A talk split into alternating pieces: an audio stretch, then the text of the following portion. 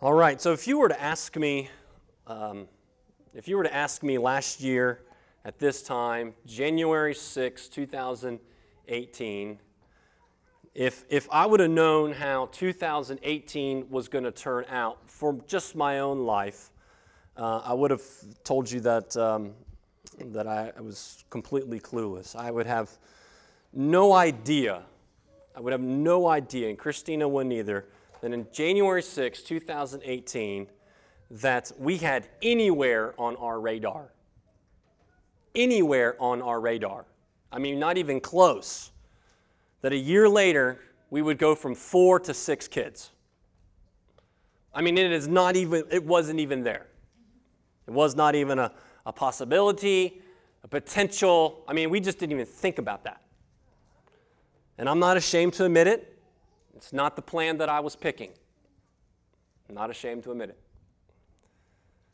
Four was enough. But this year, that year, I mean, that year was another living example to me of just how limited my scope of life is. How small my, my thoughts and views of, of, of life is because now I don't think we would trade it. I mean, the the Lord's plan is rich and good. And, and the same goes. I mean, we, we don't know what's going to happen this next year. I mean, we thought 2018 was crazy. Who knows what 2019 has in store for us? None of us do. We make plans, and plans are good. We have goals, and goals are, are, are good. We have things that we want to do. We have things that we want to uh, achieve in different areas of our life, but never could we speak of those plans with absolute certainty, can we? Cannot. Well, we, we can't even really predict with a 100% certainty what's going to happen in the next two minutes. But we all make plans. We all make plans based upon what we believe the future will be like. We get weather forecasts, and so we plan accordingly, but they're not always right. All right, we, we think it's going to rain, we, we take our umbrellas or we wear our rain jacket or we just stay home. Knowledge of the future, if, if we could, could obtain it, it would, it would change how we live. It would, it would change how we prepare. It would, be, it would change how we work. Now, you might remember toward the end of Luke chapter 9 that Jesus was um, told his disciples that the Son of Man was going to suffer, be killed, and raised up. In fact, he tells them twice. And then after the second time, uh, Luke gives us an insight of, of what's going on in the group of the disciples. And, and apparently, one of the disciples must have told Luke this that, that the whole perspective of the ministry changed because now Jesus has his, his face turned toward Jerusalem. And we know that that's going toward the cross. And so, what we see Jesus doing now in, in the Gospel of Luke, Jesus knowing the future, he knows what's going to happen. He is preparing his disciples for, the, for, the, for life uh, uh, in the time between the resurrection and his return in glory and judgment. He's preparing them. And, and, and then what, we, what we'll see this morning in our passage is that he really gets to the point of that. The, the point of, I'm coming back.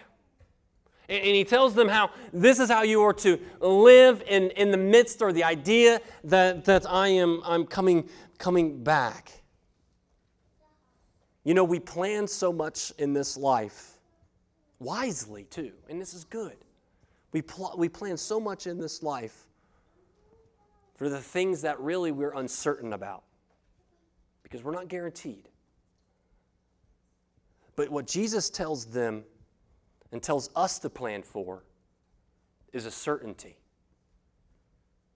Remember, knowledge of the future is what changes life. It can change our life. It changes how we prepare. It changes how we, how we work. It changes how we relate to one another. And he tells us these things, and he tells his disciples these things so that they would be ready. Look at Luke chapter 12. We're going to read together starting in verse 35. Starting in verse 35. He says, Stay dressed for action and keep your lamps burning. And be like men who are waiting for their master to come home from the wedding feast so that they may open the door to him at once when he comes and knocks. Blessed are those servants whom the master finds awake when he comes. Truly I say to you, he will dress himself for service and have them recline at table, and he will come and serve them. If he comes in the second watch or in the third and finds them awake, blessed are those servants. But know this that if the master of the house had known at what hour the thief was coming, he would not have left his house to be broken into. You also must be ready, for the Son of Man is coming at an hour you do not expect. Verse 41 Peter said, Lord, are you telling this parable for all of us, for us, or for all? And the Lord said, Who then is the faithful and wise manager whom the master will set over his household to give them their portion of food at the proper time? Blessed is that servant whom the master will find so doing when he comes. Truly I say to you, he will set him over all his possessions. But if that servant says to himself, My master is delayed in coming, and begins to beat the male and female servants and to eat and drink and get drunk, the master of that servant will come on a day when he does not expect him, and in an hour when he does not know, and will cut him into pieces and to put him with the unfaithful. And that servant who knew the master's will but did not get ready or act according to his will will receive a severe beating.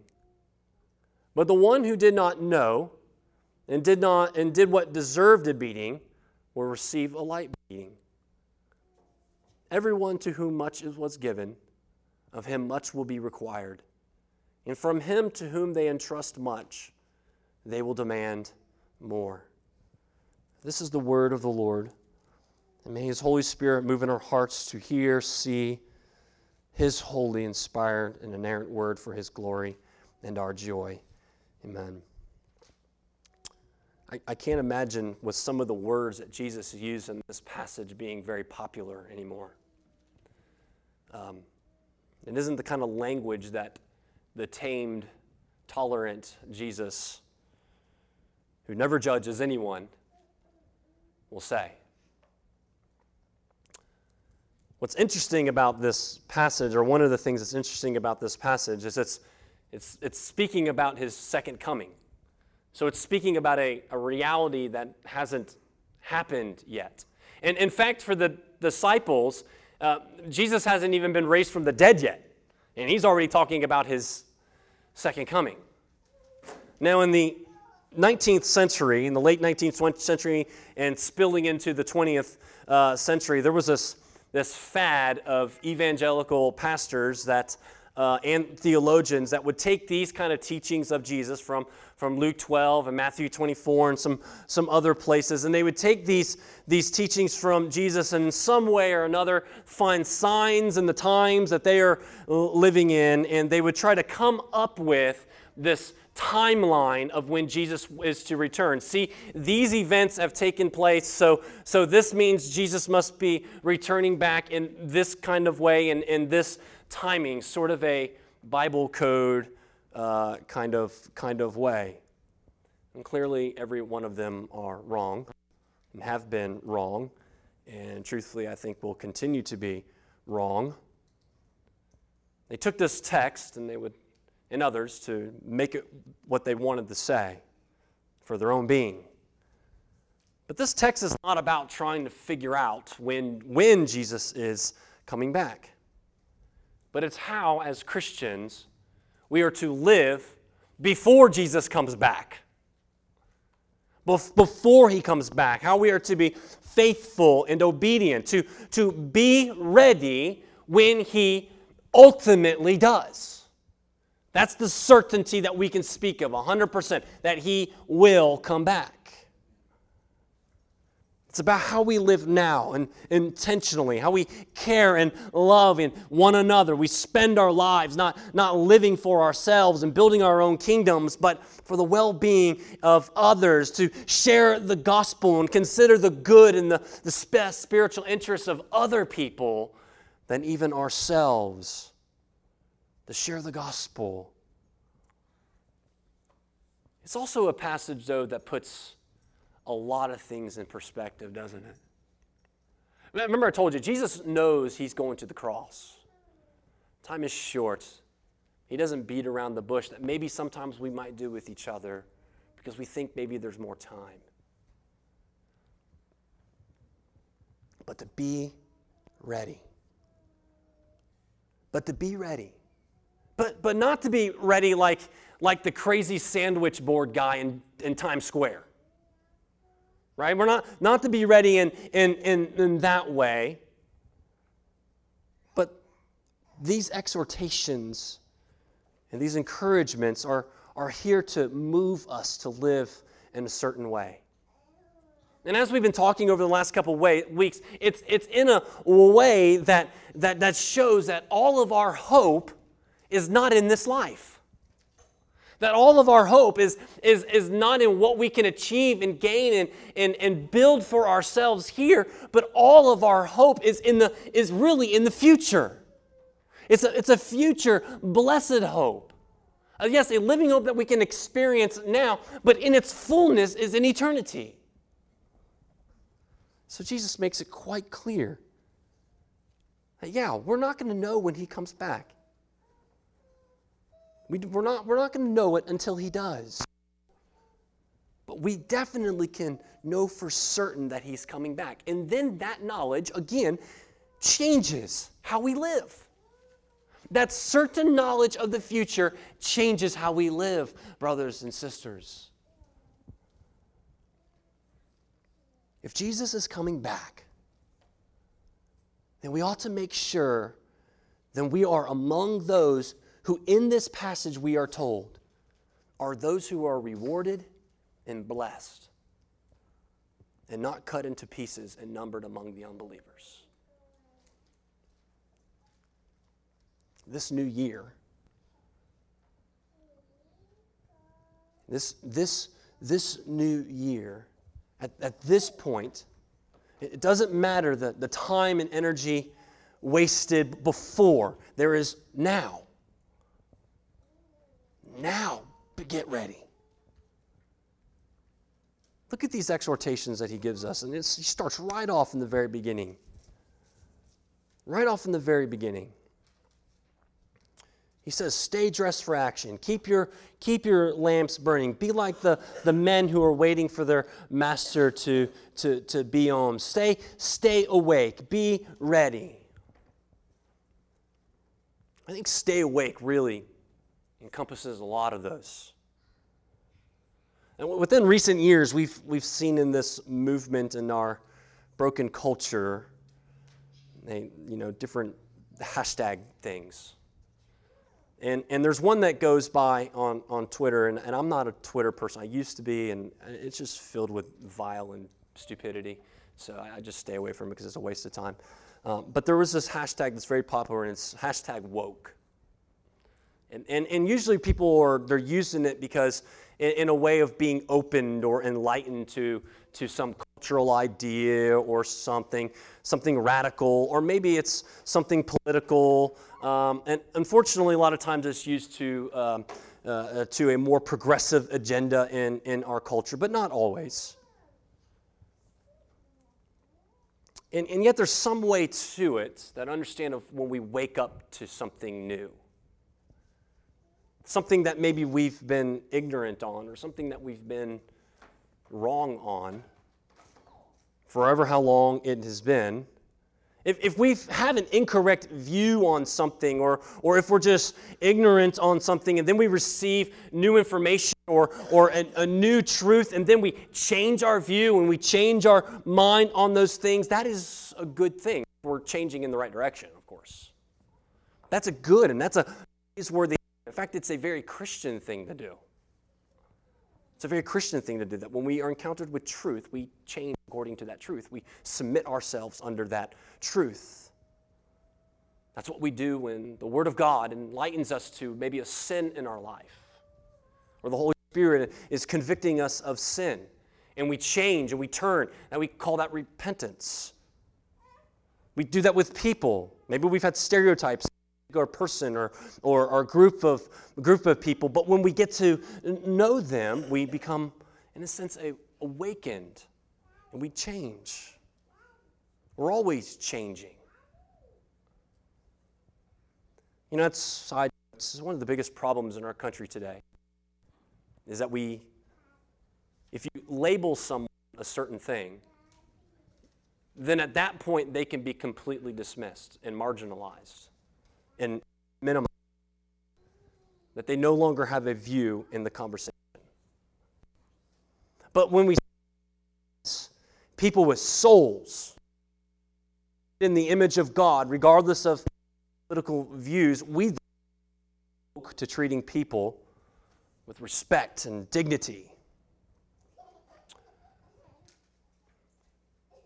But the great woke in this passage goes beyond any of those goes beyond those things. But it's to stay awake, to stay woke, ready for the return of Christ. That's what changes our lives. And so when, when to, to stay dressed for action, this is a, this is a great picture for us, right? To, to understand that, that whatever the occasion, we know we need to be ready, whatever that occasion may be. Now, Jesus is talking to particularly the men who wore back in that day long, long robes. And if you wear long robes to be dressed for action, you can't wear that long robe in, in a sense the way it is. You would have to hike that sucker up and tie it around your waist so that you would be dressed for action and ready to go, ready to run. Other places in the Bible, we saw that to be gird your loins it means to be ready. Be ready to be in action, in action to serve, ready to receive our Master when he comes back. He says, Keep your lamps burning. Another, another picture. When the sun went down in Jesus' day, it was dark.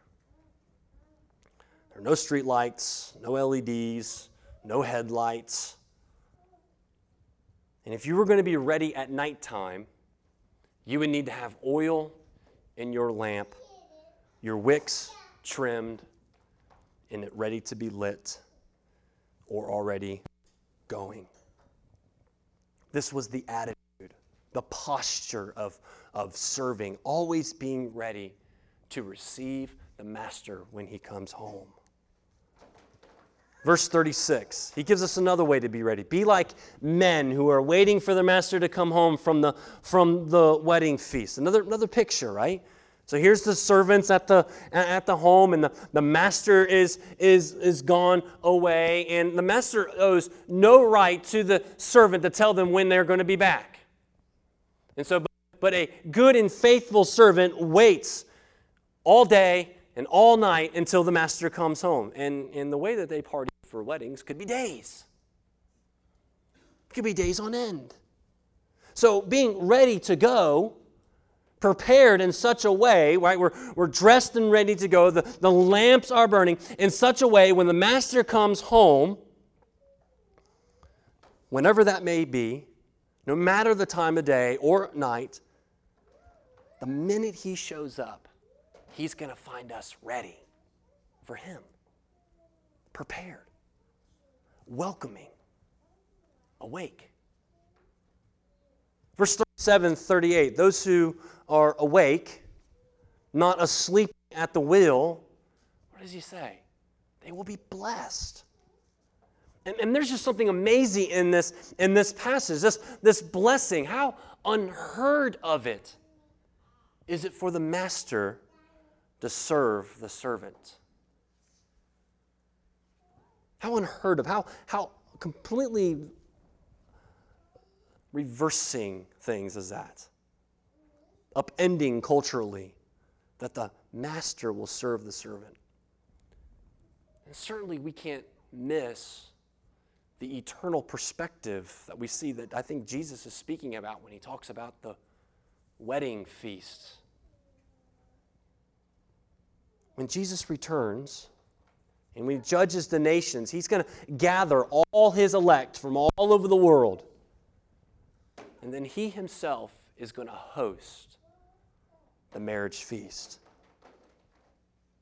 The marriage feast, where the where the, the bride and the bridegroom come together. We know it as the marriage, the, the marriage supper of the Lamb from Revelation 19. But again, the point the point is to be ready. To be ready the master, to be awake because the Son of Man can come back at any time, unexpected. Anticipate coming.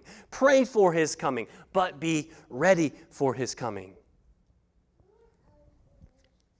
When you were young, you might have been left home, home alone, maybe with your brothers and sisters. Your parents go away, maybe they went to the store, or, you know, went out to dinner, or whatever it may be. They're gone the whole day, or however it goes.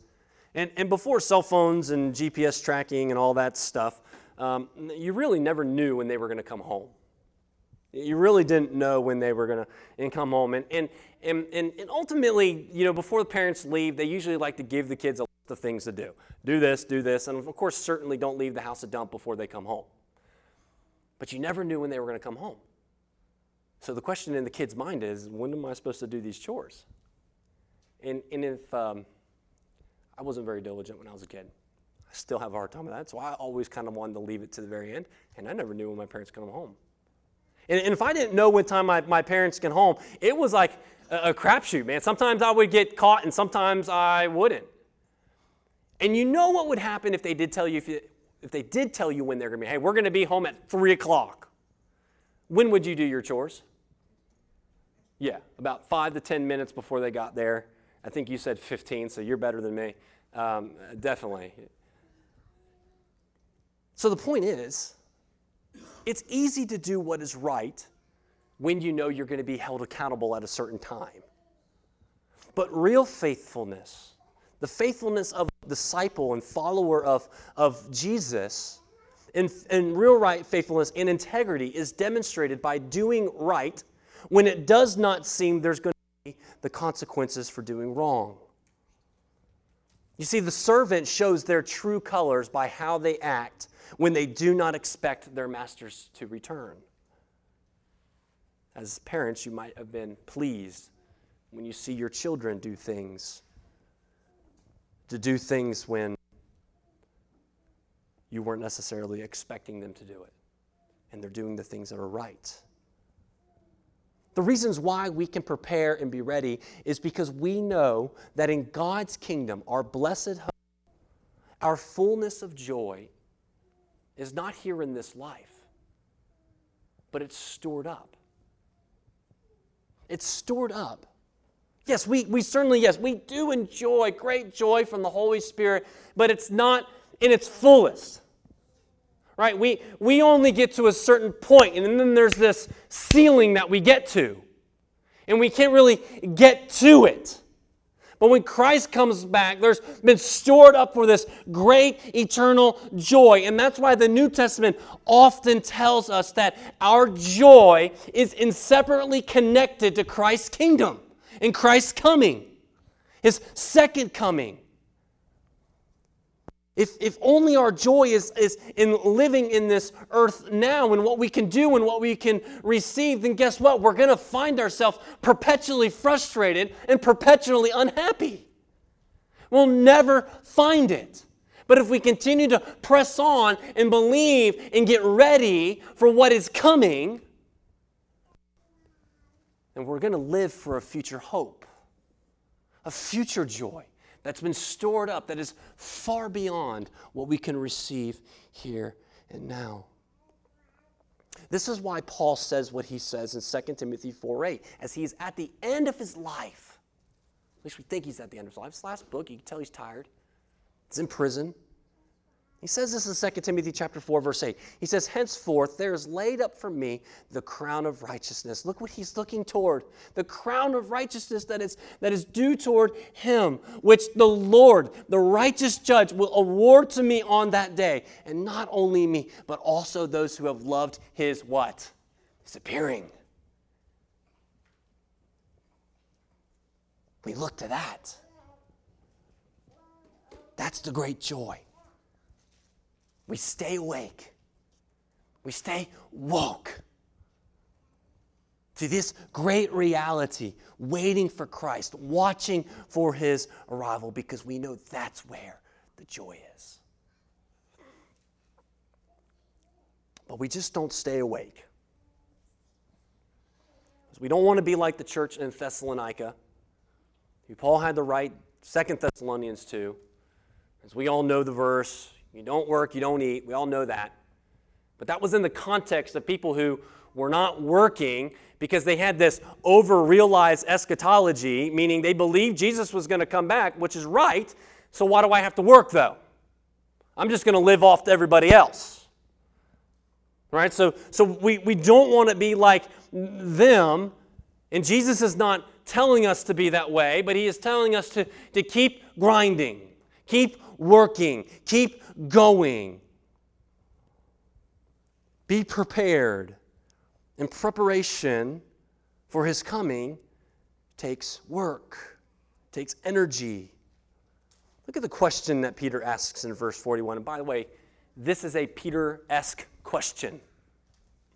Right? You know how Peter asks his crazy questions, and you can imagine the eyes of Jesus, as maybe you can look at the eyes of sometimes of us, and, and we're like, oh, okay. Uh, and, and yeah, this is, this is what Peter says. Um, and essentially, his question is like this is uh, Jesus, um, do we need to pay attention? Is, is this for us, or is this just for everybody else? So, so we couple teachers in the room, right? And we've all been in school. And you know, a, a, teacher could be lecturing and teaching and teaching, and then inevitably, there's always someone who raises their hand, and the teacher most often is expecting a really good question. Like they're expecting, oh, this is maybe a good question for lecture. And ultimately, the question usually comes out as, is this going to be on the test? Is this for us? Or are you just wasting your time? And of course, the teacher, this is going to be on the test. And Jesus answers Peter back with another question, telling him about the faithful servant faithful servant. Of course, this is for you, Peter. Of course, this is for you. Remember, he's leaving them soon. And he wants them to be that faithful and wise manager, leaving them to what? Care for the sheep, care for the others, feeding the other servants at the appropriate time. I want you to feed them the Word of God. I want you to give them the means of grace. I want you to care for their souls. I, I don't want you to use them. I want you to serve them. I want you to always be thinking about them. I want you to, to be thinking about their spiritual well being. I don't want you to take advantage of them. Don't get rich off of them. The gospel and the, the church are, are not a means for smooth talkers to get rich and famous. Brothers, you are to live your life in such a way, in such a way that you are feeding them, you're shepherding them, you're serving them. And this exhortation, again through another little parable to the, to the disciples, yes, directly applies to pastors and elders. I think he's directly applying this to, to the apostles there and then to the, us, to pastors and leaders. Because that's exactly what we are called to do. And there have certainly, unfortunately, been those who have neglected their work. or have been flat out abusive in their work, not feeding the sheep, but only living for themselves. But the faithful pastor, the faithful elder under shepherd, they're called to teach, and not just to teach and care for, for just the three hours a week, but, but their lives are to be in such a way and in, lived in such a way that even throughout the week and other concerns that they may have in their life, their primary concern is the well being of the church. Beloved, you can pray for your elders. Pray that that's our primary concern. This flock will be fed and cared for, well nourished with the Word of God, protected from wolves that would come in and to seek to pick off the sheep. And we're seeking out the well being of people who are lonely and isolated, who need help and encouragement in their trials and tribulations of life. That's the, of course, this is for you, Peter. Of course, this is for you. Of course, this is for us. The, the warning of verse 47, you can turn back and look, and that servant it says, Who knew his master's will, but did not get ready or act according to his will, will receive a severe beating. To, to know their master's will, for a leader to know the master's will, and not feed the sheep with the Word of God, what does he say that they are? They are wicked servants. Wicked servants that abuse or use the master's absence to exploit and oppress those he is responsible for, and their judgment is coming. You see also there in, in verse 48 those who are ignorant of it. They still will receive judgments. But also in verse 48, there's, a, there's another little word there that comes up in verse 48 that, that, that also tells us it's not just about the leaders and the pastors. You see how it says everyone. And, and so this isn't like we're now pouring this on you, but, but can you see anything, any of the traits in that text that, that we actually didn't hear from the previous uh, sermon messages we had back in November of one another? The caring for one another, the feeding of one another, the responsibility that we have to one another in, in our membership. Everyone to whom much was given, to much will be required. The knowledge of God's will is a trust, it's a, it's a stewardship. And the more we know, the more we, we give. And so we grind on together. We work hard together. We lean in together. We do the work of the kingdom, of the work of our King. So, the, the point of the whole passage, Jesus is telling us, Yes, I'm coming back. That's the certainty. But it's to be ready. Challenging words he has given us. Dressed for action, keep our lamps burning. What does all that mean? Does that mean I got to leave my lights on all night long at my house? I would get no sleep if I had to do that. I need everything black. We know Jesus is speaking figuratively to us here. Right? This is an image and pictures and metaphors meant to point us to the attitude and posture of our lives. And, and let me just give you a few, a few very practical things that we saw just from chapter 12, just from chapter 12 alone, that points to being ready, points to things that we could be, be ready in this new year. First one is root out hypocrisy. You remember that all the way back to the beginning of chapter 12. Root out hypocrisy. Remember, he was exposing the, uh, the, the, Pharisee, and he says this He says, Nothing is covered up that will not be revealed, or what is hidden that will not be known. It's going to come out. Root out hypocrisy. Don't be like the Pharisees. That's what's going to happen when the righteous judge comes back. Root out hypocrisy in your hearts and in your lives as much as you can. Drag sin into the light, confess it, repent of it. The second one that he tells us, I, I think, is fear the Lord, verse 5. You see that in verse 5. Fear the Lord. Fear him after he, is, after he has killed, has the authority to cast into hell. Yes, I tell you, fear him. Fear God. Cultivate moments of all in your life of the majesty of God over this year and take note of them. Cultivate moments as you encounter him in the scripture and to fear the Lord. And, that brings us to, to the next one, number three, boldness in, in witness. And we see that in verses 8 and 9, because if we have the proper fear of God, then that fear will diminish all other fears. It will diminish all other fears, uh, uh, namely the fear that we may think of what men may think of us, or women may think of us. Uh, I think the number one reason why we are not more bold in our witness is because we are fearful of man. We're fearful what they think of us. I'm fearful what they may think of me. But being ready for the return of Jesus is being bold for being bold witness for him. Not sandwich board crazy guy witness but bold because we want to tell people about Christ.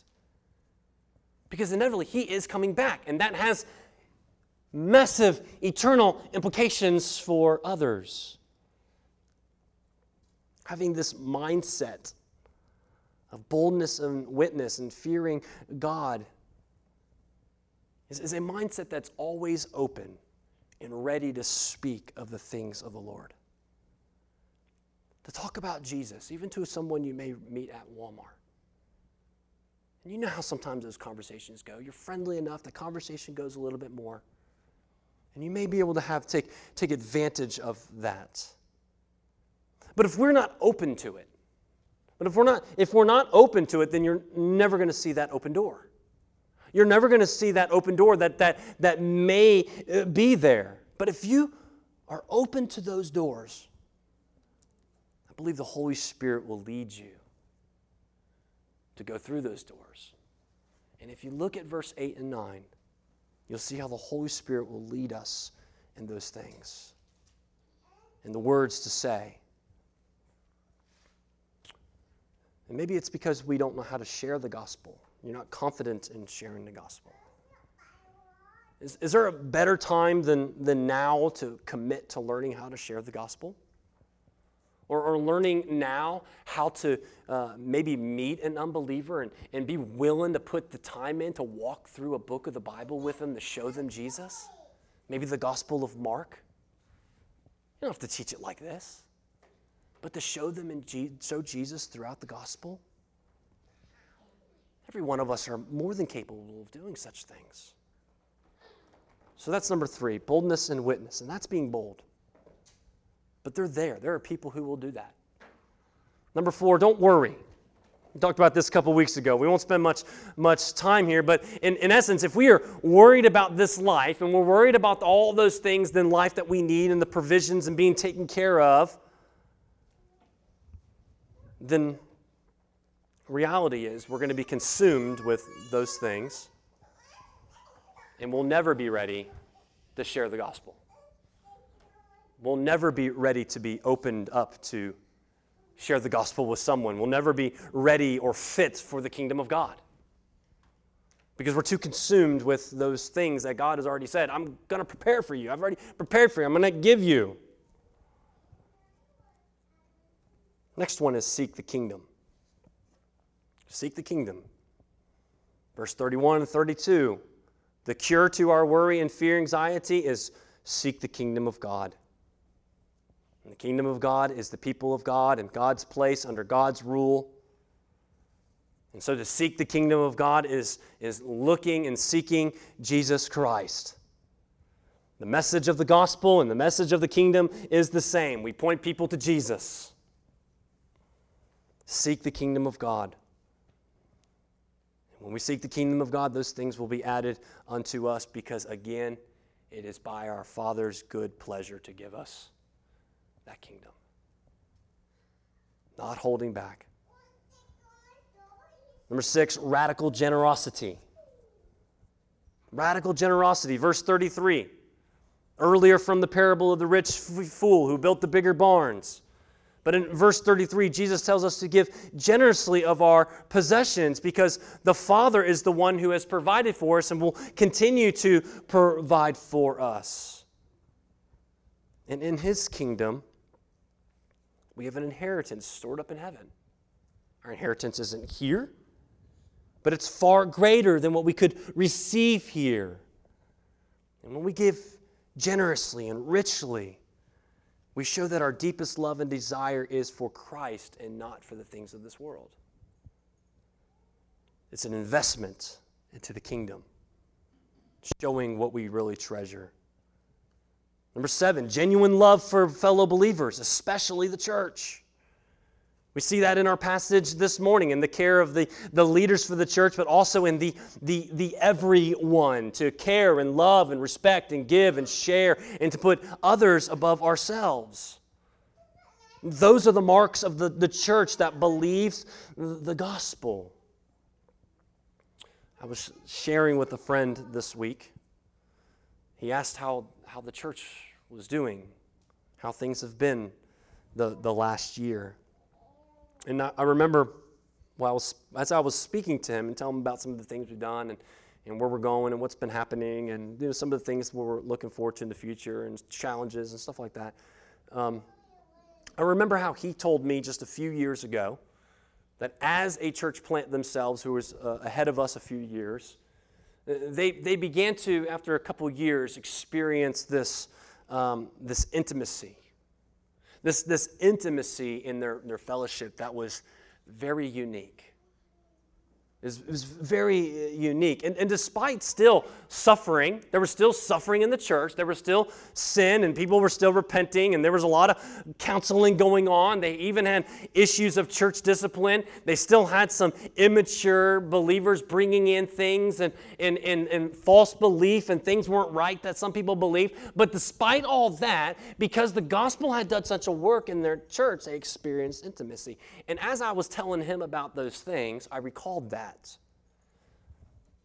Because I began to think to myself, and I even told him this. I said, I said, remember you told me that? I said, man, I think we're there. I think we're there. We're, we're experiencing intimacy. We've grown, we've matured. And I've seen genuine examples of how we have loved one another. And, and I say that to you because I hope that as it kind of was a light that went off for me, I hope that you can see and you are encouraged. In, encouraged in, in this particular point, the genuine love for the believers, especially of the church. It, it, that's happening. That's, that's, that's happening, but that's not happening in a way where now we can, we can pull back, though, right? None of these. We can pull back, but we, we keep going, we keep loving, we keep caring, and we, we go even further this year as the Lord leads us. And lastly, number eight, if you're keeping count, obedience. You see that in verse 47, that wake up call. That if we know the will of God, that if we, if we know the Word of God and we've been taught these things and we know the will of, of God, then we become obedient to the Word of God. There's something very scary in that passage, there, isn't there? To willfully ignore the will of God means that that servant will be judged.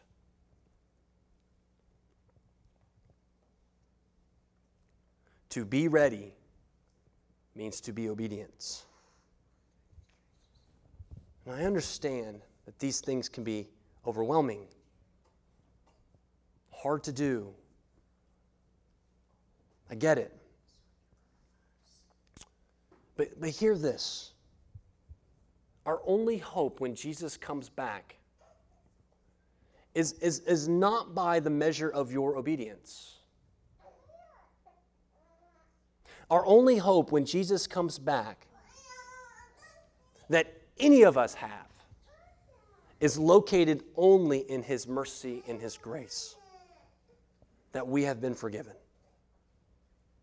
The, the motive behind being ready is that grace and that mercy that we've already received. It's, it's not by our merit, it is His righteousness and by His faithfulness that, that saves us. So if you are in Christ, then, then we need not fear condemnation in the final judgment, but also hear that Jesus never allows us to separate our trust in Him from our obedience. There's a difference between the true and faithful servant and the one who just pays lip service to the master. There's, there's a difference between those who follow Jesus, who by grace, hear me on this, who by grace are striving to be ready, and those, even if they are leaders, only pay lip service to Jesus. There, are, there is a difference. None of us will be perfectly ready when Jesus comes. But when he does, he will make us perfect.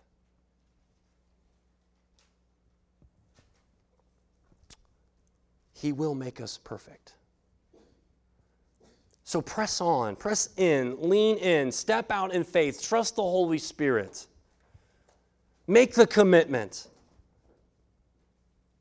to be ready. And, and I think we will be like Paul when he says in Philippians 3 13 through 16. He says, Brothers, I do not consider that I made it my own. But one thing I do, forgetting what lies behind, so important there. In straining forward, he says straining, I said striving, same thing. Straining forward, what lies ahead. I press on toward the goal of the prize of the upward call of God in Christ Jesus. Let those of us who are mature think this way. And if in anything you think otherwise, God will reveal to you also. Only let us hold true to what we have obtained. Well, what have we obtained? This morning we have obtained that Christ is coming back. And we are to strive and strain to what lies ahead, not to what's behind but holding fast to the truth. Hold fast to the truth. The faithful will be ready, not because they know the date and not because they know the time, but more importantly, the faithful will be ready because they love Jesus and they've obeyed the Word of God. You want a New Year's resolution? Let me give you a resolution that Jonathan Edwards, this is the very last thing I'll say, that Jonathan Edwards made as he was a young man, this is what he said. He said, resolved. There you go, resolved. Never to do anything which I should be afraid to do if I expected it would not be above an hour before I should hear the last trumpet. Never to do anything which I should be afraid to do if I expected it would not be above an hour before I should hear the last trumpet. There's a resolution. Good news, Jesus is coming back. Good news, be ready. Good news, we have each other. Good news, we have the Word of God. We have the Holy Spirit. Let's pray. Lord, help us to be resolute in these matters to live our lives in, in a way that's expecting the coming of Christ, your return. And oh Lord, we do pray for that. Come, Lord Jesus, come. In your name, amen.